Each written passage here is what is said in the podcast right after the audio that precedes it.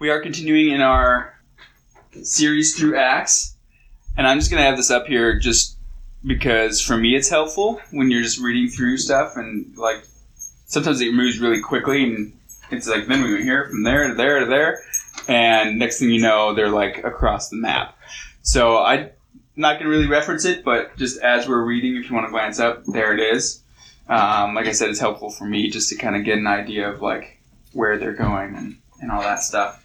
Before we get into Acts, we can turn to Ephesians chapter 2, just for a quick verse. Ephesians 2, verse 10 says, For we are his workmanship, created in Christ Jesus for good works, which God prepared beforehand that we should walk in them. This is sort of going to be our theme verse for the evening. The title of tonight's sermon is We Are His Workmanship. And so I just want to have that in your mind that we are his workmanship, created in Christ Jesus for good works, which God prepared beforehand that we should walk in them. So we can turn now to Acts chapter 21. That's where we're picking up the story. Paul actually is just now leaving the Ephesians. He's just made his sort of final address to the elders of the Ephesians and of that whole area. And so we can just jump right in at verse 1, Acts 21, verse 1. Now it came to pass that when he had departed from them, he set sail, running a straight course from Kos, the following day to Rhodes, and from there to Patara. And finding a ship sailing over to Phoenicia, we went aboard and set sail. When we had sighted Cyprus, we passed it on the left, sailed to Syria, and landed at Tyre. For there the ship was to unload their cargo. Tyre was like a major port city and had been for a really long time. Really rich city because so much uh, there's a massive port and so much trade happened there and so much was coming through there. So it makes sense that that's where the boat's going to port. Verse 4 Finding disciples, we stayed there seven days. They told Paul through the Spirit not to go to Jerusalem. Now, we talked a little bit about this last week, but just as sort of a recap, a few chapters ago, Paul purposed in the Spirit that he was going to go to Jerusalem, and then after that, he's going to go to Rome. And ever since then, every city he goes to, people have been prophesying to him in the Spirit, saying, You're going to see persecution. You're going to be attacked. You're going to get arrested. Bad things are going to happen in Jerusalem. And here, we see this interesting thing. And like I said, we talked a little bit about it last week, but I want to jump into it a little bit more. And it says, Finding disciples, we stayed there seven days. And they told Paul through the Spirit not to go to Jerusalem. We dealt with this last week where they are doing this thing because of what the Spirit is, is telling them. It's not like the Spirit tells them, tell Paul this thing. And I had a note from a couple weeks ago that we didn't really talk about, but the note that I had was, We are God's tools. He is not our tool. And what I mean by that is, do you guys remember the exorcists from a couple chapters ago? The itinerant Jews that were traveling around and they tried to use Jesus' name, who Paul preaches, to cast out the demons. You guys remember that? Yeah. yeah? You guys can turn there, I think it's in chapter 19. But can you guys spot what is different about what they say? Like, they they just they use different wording. Can you spot the difference there between like a man of God, an apostle, when they cast out a demon or something? Do you see any any difference in the language there? says I adjure you by Jesus. Um, I don't know exactly what that word means. Yeah, so they're like trying to control basically like they're trying to control the demon right? But like i think my version says i exercise you. It's it's just it's like it's just just to control. Like i control you or i cast you out or whatever they're trying to do. Uh, we don't know exactly what they were trying to do but they were trying to control the demon.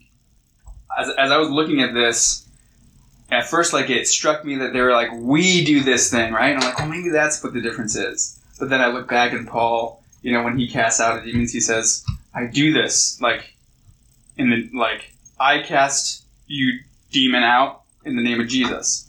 And that's where the difference is. There's a little word that these exorcist guys use, the word by, when they do it. When they say, We adjure you by Jesus, who Paul preaches. Uh, a true believer, a true apostle, or a miracle worker, or a prophet, they don't they don't use that kind of language. It's I do this in the name of Jesus or thus saith the Lord. The, the power is coming from God. And when we, as ambassadors for Christ, say something, it's just as that, just like an ambassador. An ambassador is somebody who speaks for and acts for somebody else. Like if I'm an ambassador for the United States, if I go to represent my country, I'm speaking for the United States. And that's what we are. We're ambassadors for Christ. So we speak by the power of God. False teachers will try and glorify their name and use God as their tool. We're going to, by, God, by Jesus, who they didn't believe in, by Jesus, we're going to use Jesus as this tool to get what we want. And that's just not how it works. It's interesting, too, because they say whom Paul preaches, and they don't say who I preach. right. It's like they don't even preach Jesus and they're trying to use like the power or whatever. Exactly. And they, exactly, they're trying to use the power. It's like they're they're treating God or the name of Jesus as a tool when a true believer knows that we're the tool. We are being used by God. Again, the series that we're in is called The Works of God Through His People. He chooses to use us to do His will, which is an amazing thing. And there's two words that are important to this discussion that are translated to the English word by in the New Testament. One, it implies that a thing is coming from or is under something. This word is hupa. Uh, the other, it implies that something is coming through something. It, it implies it, that something's c- coming through, okay? And that one is dia. So if you guys feel so inclined, I want, you to remember this for a little bit later. Say hupa Okay. Hupa means coming from something or under. Okay, so we'll, we'll, we'll stick with from or by, right? And this dia, say dia. Yeah. Okay, that one means to go through or because of or for this reason. That's how it's translated in other places in the Bible. Because of this thing or or for this reason, this or that happened. Now, both of these words are used a bunch of times in the Bible in the same verse. And most of those verses that use both of those words at the same time says something like, the words that were spoken by God through the prophet, whatever, Jonah, Isaiah, Ezekiel, but that, that type of verse, it's always using the same words. So that statement that I just said, those, the words spoken by God through his prophet, who's controlling who in that statement? God is controlling the prophet. Yes. God is controlling the prophet. The prophet is the tool. Right? So by the power of God is it's coming from him, right? The the words spoken by God through his prophet. Those are the two major words and differences so- here. Sorry, the first one would be the dia, and the second one would be the hupa. Exactly. Okay. Exactly. So by God through Dia, his prophet. So again, we are God's workmanship, created in Christ Jesus for good works, prepared beforehand by God, that we should walk in those things. God has set something up for us to do. God has set many things up in our path for us to do.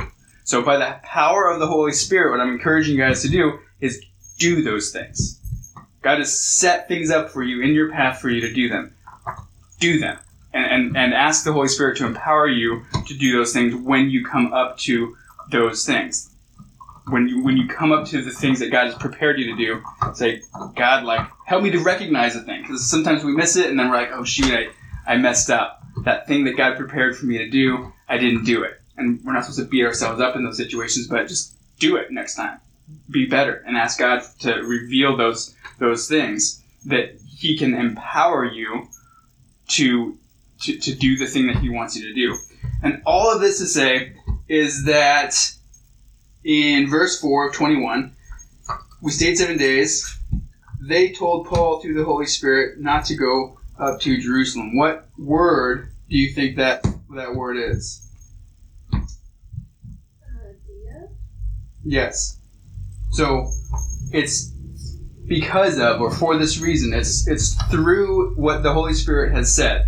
This message to not go to Jerusalem, it's not from the Holy Spirit, but it's because of the revelation. The the constant thing has been you're going to see persecution. Bad things are going to happen. So because of that, they say don't go to Jerusalem. Now, I'm not saying that we shouldn't do or say things because the Holy Spirit tells us things. He's going to reveal things to us in our lives, and we're going to react to those things, right? When when God reveals something to us or tells something to us through somebody else, we're going to react to those things. But we need to be very careful how we interpret what God tells us. Sometimes God will give us something and we'll jump to a conclusion. Oh, well, he said this, therefore this. And it's like, well, that other thing, you're adding something. God didn't say that part. So if God gives you a message for somebody, deliver it exactly how he gave it. Don't give your, like, commentary or what you think it means. Well, God told me to tell you this, which I think means this or that. Just give the message that God gave you to give and let the Holy Spirit do his work. Sometimes we can add th- certain things, and then the person's like, "Oh, well," and they take your words, not knowing where the where the difference is. If God told you to say something, say that thing and be done. Don't give your own spin on it. Don't give your thoughts on it. Just give the message God gave you and, and move on. If God gives you a word or a dream or a prophecy that you don't understand, you probably will eventually. And you might not. You might not ever know what it means because God gave me a dream one time. I think I have told you this before, but I had this super crazy dream. I knew it was from God, but I had no idea what it meant. So I went to Pastor Dave because Dave has a history of interpreting dreams. I told him my dream, and he just kind of looked at me wide eyed and was like, wow. And then he called Lynn in the room and was like, Lynn, you got to hear this. And he's like, tell her what you just told me. So I told her my dream, and she like gave me the same look and was like, wow. And I was like, I'm literally the only only person in the room that does not know what my dream means. Can somebody like enlighten me a little bit? And they were like, no. we can't tell you what it means. It's it's about a very specific thing happening within our church, and we can't say anything. But you have you have told us what God wants us to know, and I'm like, okay, like my job's done, right? I said what God gave me to get. I didn't know it was for them, but because I'm being submissive to my pastor and I bring in this thing, it was the message that God had. I don't need to know what it means. I just need them to know it. God needs them to know it, right? But there's other things where God has given me a dream or a, one time he gave me a specific word, like just one word, and I was like, I've never heard that word. I don't know what that word means. I looked it up in the dictionary, and it all of a sudden made me start thinking about a lot of different spiritual things. Uh, the word was pedantic. Just woke up with the word in my head, pedantic. So I look it up, and it means to be like basically overly critical. Like it has to be perfectly to the letter, and you like scold people when it's not perfect. And it just made me think about myself and people in my life, and and and how we shouldn't be pedantic about a lot of things. And it was a really good thing that God was just sort of helping me along my way, right? And what I'm saying to you is sometimes you don't know the meaning, and then it comes later. Sometimes you you won't know the meaning, God's just trying to give you something for somebody else. But what you shouldn't do is add to what God is trying to say. Put your own commentary or put your own words into what God is trying to say. Now, as we've talked about last week, these people aren't doing anything bad. They're not. They're not sinning. Uh, they're what they're doing by warning him not to go to Jerusalem is out of love for Paul. they feel very strongly about Paul and they hear this thing that bad stuff's going to happen to Paul. So they're like, don't, don't go. Like, just don't go. And they're not trying to twist God's word or add to it at all. But what I'm saying to you is just we need to be careful how we use the revelation that, that the Holy Spirit gives to us. We can continue with our story in verse 5. When we had come to the end of those days, we departed and went on our way, and they all accompanied us with wives and children till we were out of the city. The whole group is just going along to, to walk with Paul one last time. And we knelt down on the shore and prayed. When we had taken our leave of one another, we boarded the ship, and they returned home. And when we finished our voyage from Tyre, we came to Ptolemais, greeted the brethren, and stayed with them one day. Now, if you remember, he's kind of on a crunch. He's trying to get back to Jerusalem for a specific time by the day of uh, Pentecost, and so he's sort of trying to rush back to Jerusalem. So we are getting real close to that day. Verse 8 On the next day, we who were Paul's companions departed and came to Caesarea and entered the house of Philip the evangelist, who was one of the seven, and stayed with him. You guys know who this Philip is? One of the seven what? One of the seven. Dwarves. yes, the seven dwarves. one of the seven close deacons. Oh. If you remember, they were they were there was this thing where things weren't being given to the people properly, so they set up these deacons. Stephen was one of them. Dispersed the goods properly. Philip was one of those seven deacons. This is our good friend who ministered to and baptized the Ethiopian man who God allowed to travel by apparition. He was sort of poofed away after he baptized the Ethiopian. This is our friend Philip. He's back. I remember when we talked about that, we were talking about like, how does Luke know this? Because he hasn't joined the party yet. He, he hasn't become a Christian yet. He, he hasn't. He's not even on the scene. So how does Luke know this story? This is probably how. He is now meeting Philip and having this conversation and talking all about it. So this is where we find ourselves in Philip's house. A lot has changed since we last saw him. Verse 9 it says, Now this man had four virgin daughters who prophesied. And as we stayed many days, a certain prophet named Agabus came down from Judea. When he had come to us, he took Paul's belt, bound his own hands and feet, and said, Thus says the Holy Spirit, so shall the Jews at Jerusalem bind the man who owns this belt, and deliver him into the hands of the Gentiles. The same prophecy again. And this is a very specific prophecy. And again, we need to be careful when we say, Thus saith the Lord, or Thus saith, you know, the Holy Spirit, or God told me to do this, or God told me, told me to do that. Because if God didn't actually say that, or maybe you think God told you to do that, but then He didn't, we can kind of make God seem like a liar. Because we're like, God told me to do this, and then that thing doesn't work out. It's like, well, why did God tell you that to do that, and then He told you to do this opposite thing like two days later? Like, we need to be careful how we use that language. But Agabus here, he uses it properly. This is exactly what the Holy Spirit tells him to say. This is straight from the Spirit of God. Verse 12. Now, when we heard these things, both we and those from that place pleaded with him not to go up to Jerusalem. This is more of the same. The Spirit says the truth, and because of that truth, they warn him not to go. They are saying, here's the revelation, we say don't go. You know, that's not what the Holy Spirit says, but that's what we are begging you not to go. Then Paul answered, What do you mean by weeping and breaking my heart? I love Paul here because he doesn't disregard their feelings, even though he knows they're wrong. he doesn't just say, "Get over it. I'm going. Shut up and leave me alone." He he empathizes with them and he says, "You're you're breaking my heart by begging me this thing," and and you know, you you can tell that he actually cares about them. What do you mean by weeping and breaking my heart? For I am ready not only to be bound, but also to die at Jerusalem for the name of the Lord Jesus.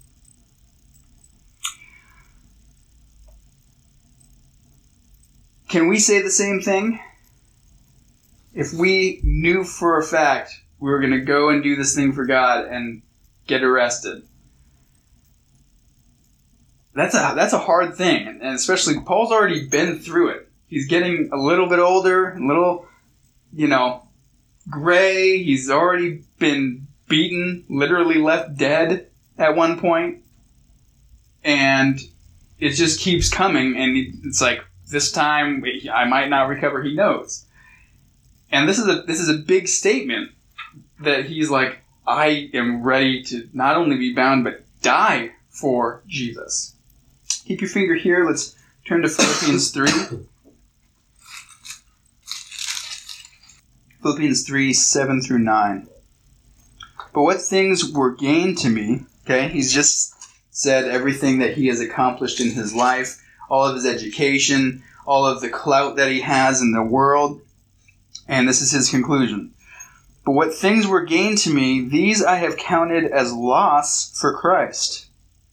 Yet indeed, I also count all things loss. Okay, not only the good things, not only the good things in my past, but he's saying all things. I, I count all things loss for the excellence of the knowledge of Christ Jesus my Lord, for whom I have suffered the loss of all things, and count them as rubbish, that I may gain Christ, and be found in him, not having my own righteousness, which is from the law, but that which is through faith in Christ, the righteousness which is from God by faith. The Bible says that when we have faith in Jesus, we receive the righteousness of Christ. That all of the goodness that Jesus is, he transfers that to us, and God sees us through that lens. And Paul is saying that is worth everything to me everything else I have, everything else every, anybody thinks of me, everything else in this world is garbage. Because all that matters is Jesus and his calling on my life and living for him.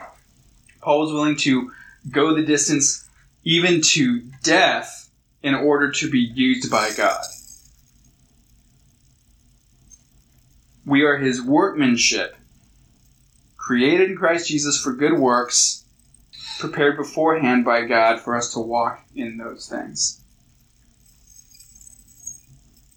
Verse 14, back in Acts now. So when he would not be persuaded, we ceased, saying, The will of the Lord be done. And after those days, we packed and went up to Jerusalem.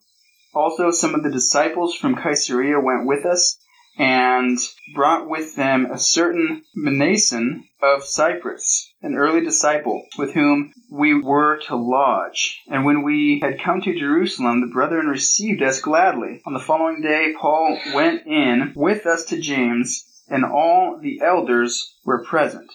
When he had greeted them, he told in detail those things which God had done among the Gentiles through his ministry. Again, we see this sort of theme that God is doing the work, right?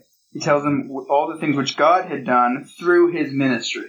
He knows that he is a tool by God, being used by God to do the work of God. And again, I want to lay emphasis here on missionary reporting.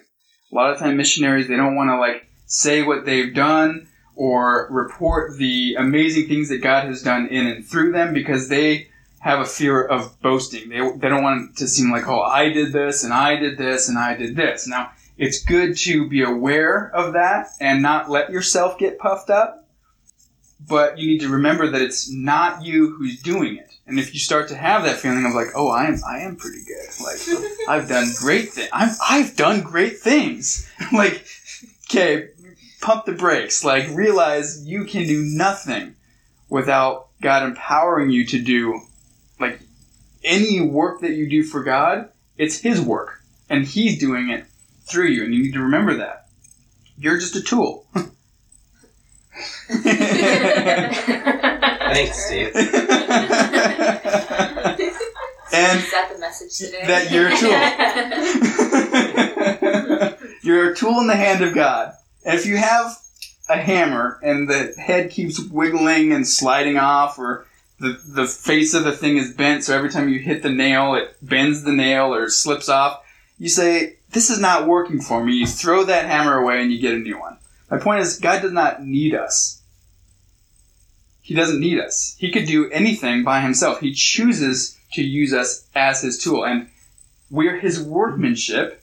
He's created us for good works. He's made us into the tool, and now he wants to, to use us as that tool which he has made. Okay? We're workmanship, created for good works. Verse 20 And when they heard it, they glorified the Lord. the Lord, not Paul. It's it's okay to to say the things that have you've done in the mission field because you're glorifying God. And, and again, if you have that feeling, oh, I'm glorifying myself, then then don't glorify yourself. Give all the glory to God, and make sure that people know that that's why you're doing that these things, and you're doing these things by the power of the Holy Spirit. They glorified the Lord and they said to him, You see, brother, how many myriads of Jews there are who have believed, and they are zealous for the law. But they have been informed about you that you teach all the Jews who are among the Gentiles to forsake Moses, saying they ought not to circumcise their children, nor to walk according to the customs. What then? The assembly must certainly meet for they will hear that you have come. Therefore, do what we tell you. We have four men who have taken a vow. Take them and be purified with them, and pay their expenses, so that they may shave their heads, and that all may know that those things of which they were informed concerning you are nothing, but that you yourself also walk orderly and keep the law. Now, just upon reading that quickly, it's a little weird, but we actually recently saw the same thing from Paul that he had taken a vow and he shaved his head. This is the vow of the Nazarite. You can read about it more in Leviticus, uh, Numbers. Numbers, if you guys are fans of Numbers, it's in there. Uh, but this is the vow of the Nazarite, and you say, for this long, I'm going to do this specific thing. It starts with shaving the head you live as a Nazarite for a time, and it ends with shaving the heads, showing that you have completed that vow. So there's sort of a lot in what we just read, so I'm going to kind of jump through here because some people get a little bit twisted up that they're making Paul that Paul did this vow earlier, just a couple chapters ago, and now they're telling him to do it again. They're like, why is Paul doing this ritual, this like sort of old covenant thing? And they get all weird and twisted up about it. But we are free in Christ, and we know that Jesus fulfilled the law, and that we can't be saved by the law. Okay? However, that doesn't make the law evil. And that's what a lot of people think. Why is Paul doing this? Like, the law is, you know, Jesus fulfilled it. He doesn't have to do this. The law is not evil seeking to be justified by the law or be justified by your own works, like, oh, I'm a good person. Like, that's never going to work. And that can be evil. If you're like, I'm doing this because I'm a good person, or maybe people who don't believe, you're like, man, they're, they're such a good person. Well, if they spit in the face of Jesus and I don't believe that, well, you're, you're rejecting your maker at that point. So it doesn't matter how many meals you buy for the poor or how many people you open a door for, that's not going to get you into heaven if you reject God. That's how that works. Doing the law is not going to save you. This ritual, though, Paul is doing it to reach the Jews, and that is a very loving thing. He's not doing it to be saved by the thing. He, he is very secure. He knows that he can't be saved by the law. He understands that very fully. We just read in Philippians, it was very clear, like, that's not how it is. He writes elsewhere that to the Galatians, he says, you know, who, who's bewitched you? You're going back to the law of death. Okay? He's saying you can't be justified by these things. He's very aware of that, but he's not doing this ritual to be saved, but he's doing it to love them, to reach more Jews. Paul understood his freedom, but he was not in bondage to it. He was not in bondage to his freedom. He didn't say, Well, I don't have to do this. like, I'm free. I don't have to do it, and then throw it back in their face. That would make him in bondage to what his so called freedom. He's willing to go above and beyond in order to show the people around him the love of God, how much God loves them. And finally, the good works that God has prepared beforehand for you to do, that you might walk in those things, it includes being submissive to your leaders. They say, do what we tell you. uh, I could give you a pile of references that, that this is what the Bible teaches and this is what the Bible says. That being submissive to your leaders is one of the good works which God has set up for you to do. This is not always easy, but it is required. We are to submit to those who God puts above us our pastors, our parents, the cops, the governors, the president. Sometimes it's tough. It's not always easy, but we are required to be submissive to the leaders who God has put above us. If you can't submit to the leader that God has put above you, then you're proving that you're not submitted to God. God has put those leaders, He's placed them above you. And if you can't submit to them, then you're not submitting to God. We are His workmanship, created in Christ Jesus for good works which God prepared beforehand that we should walk in them. We belong to God. We are His. Without any choice of our own, God created us. Okay? He made us into a tool. We're under His rule. But God didn't leave it there. He did give us a choice to have faith in Jesus or not. So by choice, we're not only his creation, but we're his adopted children. We're his own special people, as First Peter says. We're co-heirs to his kingdom. We're not just under his rule, but we're co-heirs to his kingdom with Christ. That's what Romans 8 says. When we have faith in Jesus, we become co-heirs to his kingdom. When we walk in the good works that He's prepared us to do, by faith in Jesus and by the grace of God, we're becoming more like the workmanship that He intends us to be. We're becoming more like what He sees us being. We are our truest version of ourselves when we're walking in faith and obedience to God. So, have you taken that first step of faith? Have you taken that second step of obedience? Are you continuing to take those steps in faith and obedience? I don't know what that means for you. I don't know where God has you now, but I know that He's got good works for you to do and that you can walk in those good works by having faith in Jesus and asking the Holy Spirit to come alongside you and help you in your everyday life. We're going to stop there tonight and we'll continue through his journey next week. Let's pray. Dear God, I thank you for sending Jesus to die in our place for our sins. And not only that, but doing that so that we can have a relationship with you and and do your will. God, I thank you for using us. I pray that you will show us how we can be used more by you. And yeah, I just thank you for letting us be a part of something bigger than ourselves. Uh, we love you and we praise you, and I pray that you bless the rest of this evening. In Jesus' name, amen.